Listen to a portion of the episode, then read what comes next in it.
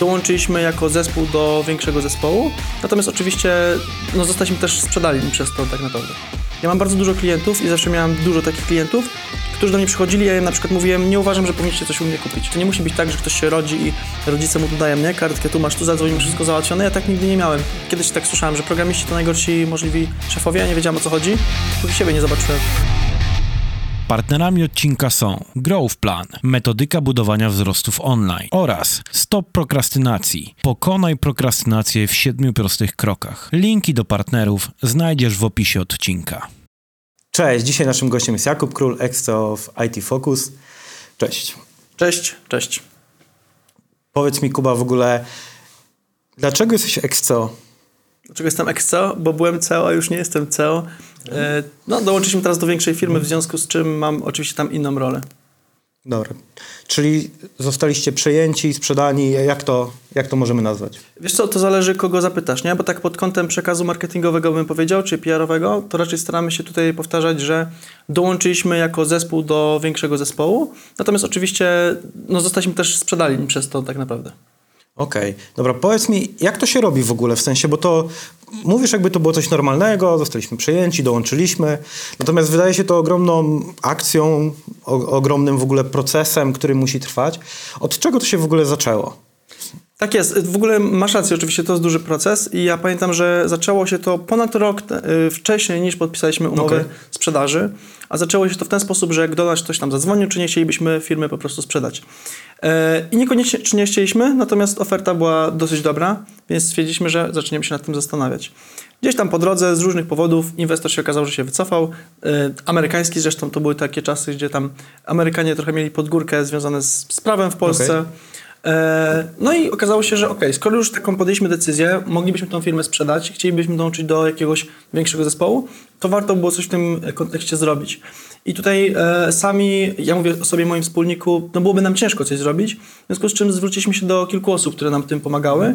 I tutaj e, nie będę może wszystkich wymieniał, ale ta osoba, która faktycznie nam najbardziej pomogła, akurat Maciek Gajewski, który zajmuje się między innymi właśnie kojarzeniem firm, które chcą się sprzedać z, y, z firmami, które być może kogoś tam poszukują. I akurat w naszym przypadku było o tyle prościej, że y, troszeczkę PR-owo my gdzieś tam istnieliśmy na rynku, więc też dużo firm, z którymi my rozmawialiśmy, skądś tam nas kojarzyły. I w zasadzie od tego się zaczęło. A później oczywiście, jak już znaleźliśmy konkretną firmę, czy konkretne mhm. firmy, które chciały z nami się połączyć, no to zaczęła się prawdziwa praca. Papier, papierkologia, układanie mhm. wszystkiego, spisywanie. Wiesz, yy, my działaliśmy w małej dosyć skali, nas było 20 osób, więc ja nie miałem na przykład spisywanych wszystkich rzeczy, które mam w inwentarzu w biurze, tak? Przykładowo. Czy każdego jednego papierka, jaki mam w szufladzie. Trzeba to było po prostu wszystko dokładnie poukładać i przedstawić drugiej stronie. Okej, okay. powiedziałeś na początku, że ktoś do was zadzwonił, czyli mhm. co, po prostu siedziałeś w biurze, odebrałeś telefon, patrzysz, o, jakiś dziwny numer, odbieram telefon, chcę kupić państwa firmę. Akurat e, siedzieliśmy e, nie w biurze, akurat siedziałem wtedy w domu, jak dobrze pamiętam. To był nasz wspólny znajomy z Mateuszem Wycieślikiem, ale nie powiem kto, ale tak właśnie było.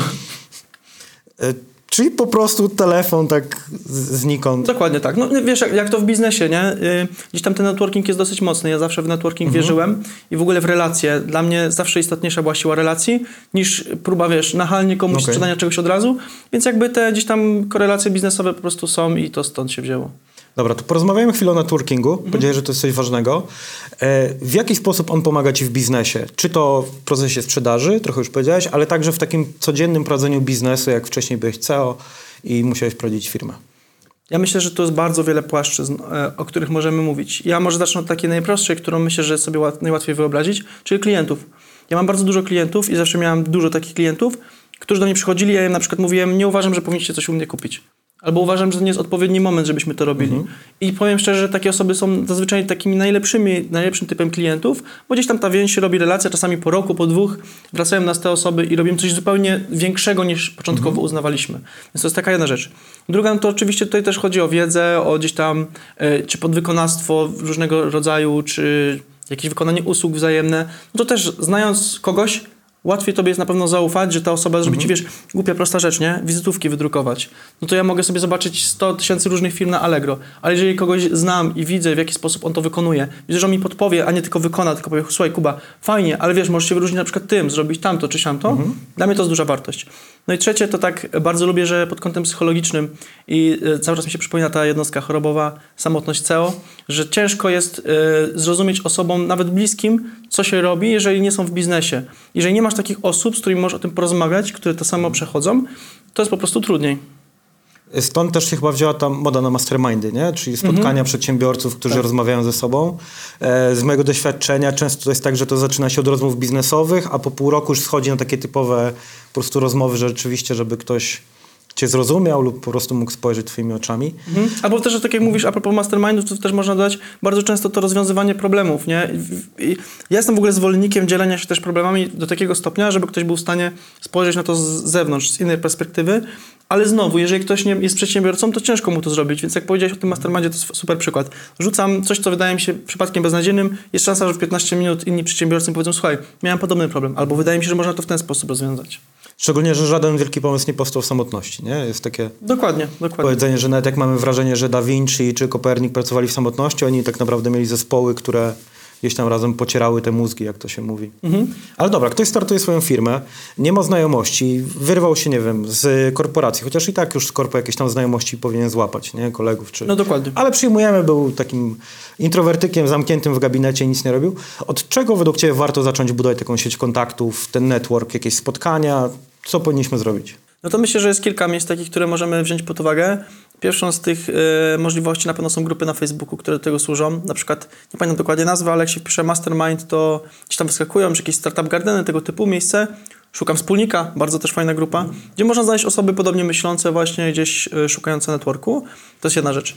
Druga rzecz, taka myślę droższa, ale ja byłem kilka lat i byłem bardzo zadowolony, to są takie grupy typu BNI, mhm. gdzie też masz konkretnie przedsiębiorców, którzy się bardzo wspierają też co grupa to obyczaj. Akurat byłem w takiej mega relacyjnej mocno grupie, więc też bardzo sobie pomagającej zawsze. No i trzecie, myślę, takie najprostsze to jest LinkedIn. On od tego też jest. Ja akurat jestem osobą, która ma, jest strasznym spamerem, była przynajmniej na LinkedInie różne miałem na to triki, miałem, miałem kilka osób w ogóle na pełen etat zatrudnionych, tylko żeby jako ja odpowiadać, nie, na LinkedInie. Więc jak ktoś ode mnie dostał wiadomość dziwną, to przepraszam, to nie byłem ja prawdopodobnie. E, ale dla mnie to było bardzo skuteczne, mega, bo po prostu dostawałem potem listę osób, z którymi konkretnie się udało umówić na przykład spotkania, gdzie możemy się poznać i, i w ogóle śmieszna też sytuacja. E, bywało na przykład tak, że z drugiej strony była osoba, ja, spotykaliśmy się i się okazało, że ani ona za mną nie pisała, ani ja za mną nie pisałem, bo ona robiła tą samą taktykę i do dziś mamy super relacje, na przykład y, jakieś spółki, w ogóle też jedną z tych osób otworzyliśmy wspólne, więc można też w ten sposób zdobywać gdzieś kontakty. Czyli połączyli was asystenci. Tak można, tak można de facto powiedzieć, a właściwie pracownicy, bo on też działa na takiej zasadzie y, pracowników. Ja w ogóle, jeszcze a propos jak o tym mówisz, y, to takie słówko, wydaje mi się, to jest bardzo ważne. Często się mówi, że kontakty są bardzo ważne w Polsce, ja uważam, że w ogóle w biznesie i wydaje mi się, że to jest bardzo dobre, a nie bardzo złe. W sensie Kontakty można budować, można właśnie te znajomości sobie, że tak powiem, robić. To nie musi być tak, że ktoś się rodzi i rodzice mu tu dają, nie, kartkę, tu masz, tu zadzwoń, masz wszystko załatwione. Ja tak nigdy nie miałem, ale poznawałem właśnie tych ludzi i uważam, że warto przedstawić sobie takie myślenie, że jak ktoś jeszcze takie ma, że o, trzeba wszystko po znajomościach, na takie, okej, okay, chcę zdobyć te znajomości, chcę poznać tych ludzi. Jest też bardzo często takie przekonanie, że ze znajomymi się nie robi biznesu, ze znajomymi się nie robi dealów. Co ty o tym sądzisz? Yy, ja bardzo źle wyszedłem wielokrotnie na tym, jak robiłem ze, znajomo- ze znajomymi e, jakieś deale Y, chyba, że to było w drugą stronę, że zostali moimi znajomymi przez to, że y, miałem z nimi do czynienia w jakimś biznesie. To na tym wychodziłem dużo lepiej. Okej, okay, czyli w tą drugą stronę. Najpierw robiłem biznes, później dzięki temu poznajemy się, nawiązujemy relacje i tak dalej. To znaczy, wiesz, to jest moje doświadczenie. Nie mówię, że tak jest u każdego. Ja tak po prostu uważam. E, powiedz mi, jak się zaczyna biznes w IT, bo jest bardzo dużo programistów, informatyków, ludzi z tego świata, którzy mają wrażenie, że po prostu odejdą na swoje, ponieważ rynek jest tak wielki, to ludzie będą do nich walić drzwiami, oknami, a ich jedynym problemem będzie zatrudnianie nowych pracowników. Jak to tak naprawdę wygląda na start? Jak to się u Ciebie zaczęło? Bardzo to jest ciekawe i głębokie pytanie, myślę, bo też zależy od tego, z czego się wychodzi. Jest dużo programistów, też taka część grupa ludzi, która już na początku ma jakiegoś klienta i mogą z nim zacząć. Wiedzą, że wezmą swój zespół, swoich znajomych i już mają osoby, dla której mogą pracować. To jest na pewno dużo lepsze niż tak jak ja zaczynałem, czyli nie miałem w ogóle takiej sytuacji, ale też nie miałem źle, bo miałem normalną pracę w międzyczasie. Okay. Gdzieś tam to sobie powoli rozwijaliśmy. Dopiero po jakimś czasie stwierdziliśmy, że to, to zaczynamy robić na pełen etat. Ale oczywiście to jest trudne. W ogóle y, biznes jest trudny. Ja uważam, że kiedyś tak słyszałem, że programiści to najgorsi możliwi szefowie. Ja nie wiedziałem o co chodzi, dopóki siebie nie zobaczyłem w, w akcji. Nie? Ja uważam, że mega słaby jestem zarządzania i faktycznie zupełnie inne są kompetencje potrzebne w zarządzaniu niż w programowaniu. Totalnie zupełnie inne. Nawet jeżeli się wydaje, że zarządzam wcześniej zespołem, ale to co innego niż to, co ty mhm. mówisz, nie? A jeszcze podatki, prawo, nie? Zaczyna tak. się to wszystko nakładać, rekrutacje i tak dalej. w pewnym momencie jest po prostu tego zbyt dużo. Ja bym w ogóle polecił, jeżeli ktoś myśli wydaje mi się nawet nad jakąkolwiek firmą, to dobrze by było mieć kogoś jeszcze ogarniętego y, z, z rzeczy organizacyjnych, takiego CO bym trochę powiedział. Mhm. Jak się ma kogoś takiego, kto kocha tabelki i kocha takie rzeczy robić, Jezus Maria, to musi być wspaniałe życie, no nie? I też dobrze by było mieć osobę, która jest dobra w sprzedaży, marketingu. Wiem, że to trochę, trochę są to dwie różne rzeczy, no nie? Ale mimo wszystko, żeby też to ogarniała. Ciekawostka. Yy, u mnie pierwszy pracownik to był sprzedawca. Dopiero później mojego wspól mój wspólnik zaczął ze mną w ogóle pracować, nie? Więc ja uważam, że takie priorytety trzeba sobie też mocno wziąć pod uwagę, bo to zwiększa część pracy tak naprawdę. Czyli co, mówisz, żeby znaleźć kogoś od liczb, sprzedawcę ukośnik marketera, wiadomo, że to najlepiej, żeby były dwie osoby. I ktoś jeszcze na start? No i oczywiście ktoś z wiedzy domenowej, nie? Jeżeli mówimy o programowaniu, no to ktoś, kto się zna na programowaniu. Jeżeli mówimy o, nie wiem, sprzedawaniu ogórków, to ktoś wie, jak te ogórki sadzić i zbierać, okay. nie? Chyba, że my wiemy, no to wtedy... No w takim sensie mówię o takim zespole, nie? Jak ja sobie wyobrażam. Wiadomo, że y, większy jest większy komfort, jak masz osobną też osobę w ogóle tylko i od finansów na przykład, tylko od mhm. księgowości, ale wszystko po kolei. Ja po prostu uważam, że na początku bez kogoś... Yy, kto się na tym zna, bez kogoś od sprzedaży i bez kogoś, kto organizacyjnie jest bardzo dobrze poukładany i procesowo, to jest po prostu ciężko. Okej. Okay. Dobra, a powiedz mi, e, w przypadku, gdy wasza firma została przejęta, czy jakkolwiek to nazwiemy, czy zostaliście częścią większej firmy, to wiązało się pewnie z wieloma rzeczami, które trzeba było zrobić, tak jak powiedziałeś, inwentaryzacja, spisywanie tych wszystkich rzeczy, ale mnie bardzo interesuje aspekt ludzki jak twoi pracownicy na to zareagowali, czy były z tym problemy, czy się ludzie zwalniali. Wiesz, bo dla mnie mówisz o tym, zostaliśmy przejęci, zostaliśmy częścią, mówię spoko, ale co ci ludzie myśleli? Czy oni mieli jakieś obawy, lęki? Co wy, co wy z tym zrobiliście w ogóle? Mm -hmm.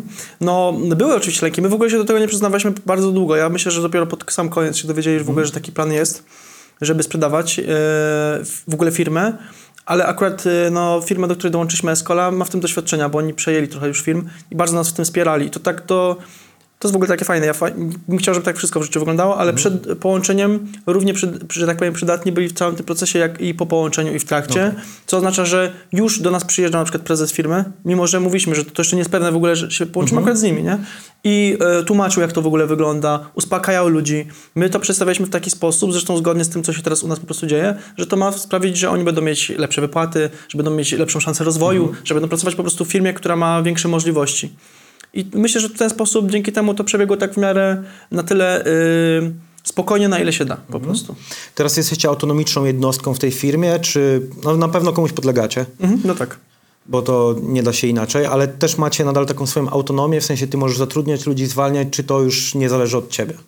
Jest tak dalej, że mamy pewną autonomię. Oczywiście wszystkie nasze decyzje i wszystkie nasze rozliczenia podlegają, że tak powiem, no, głównej spółce, tak, która nas kupiła. Natomiast ja myślę, że to też zależy od firmy.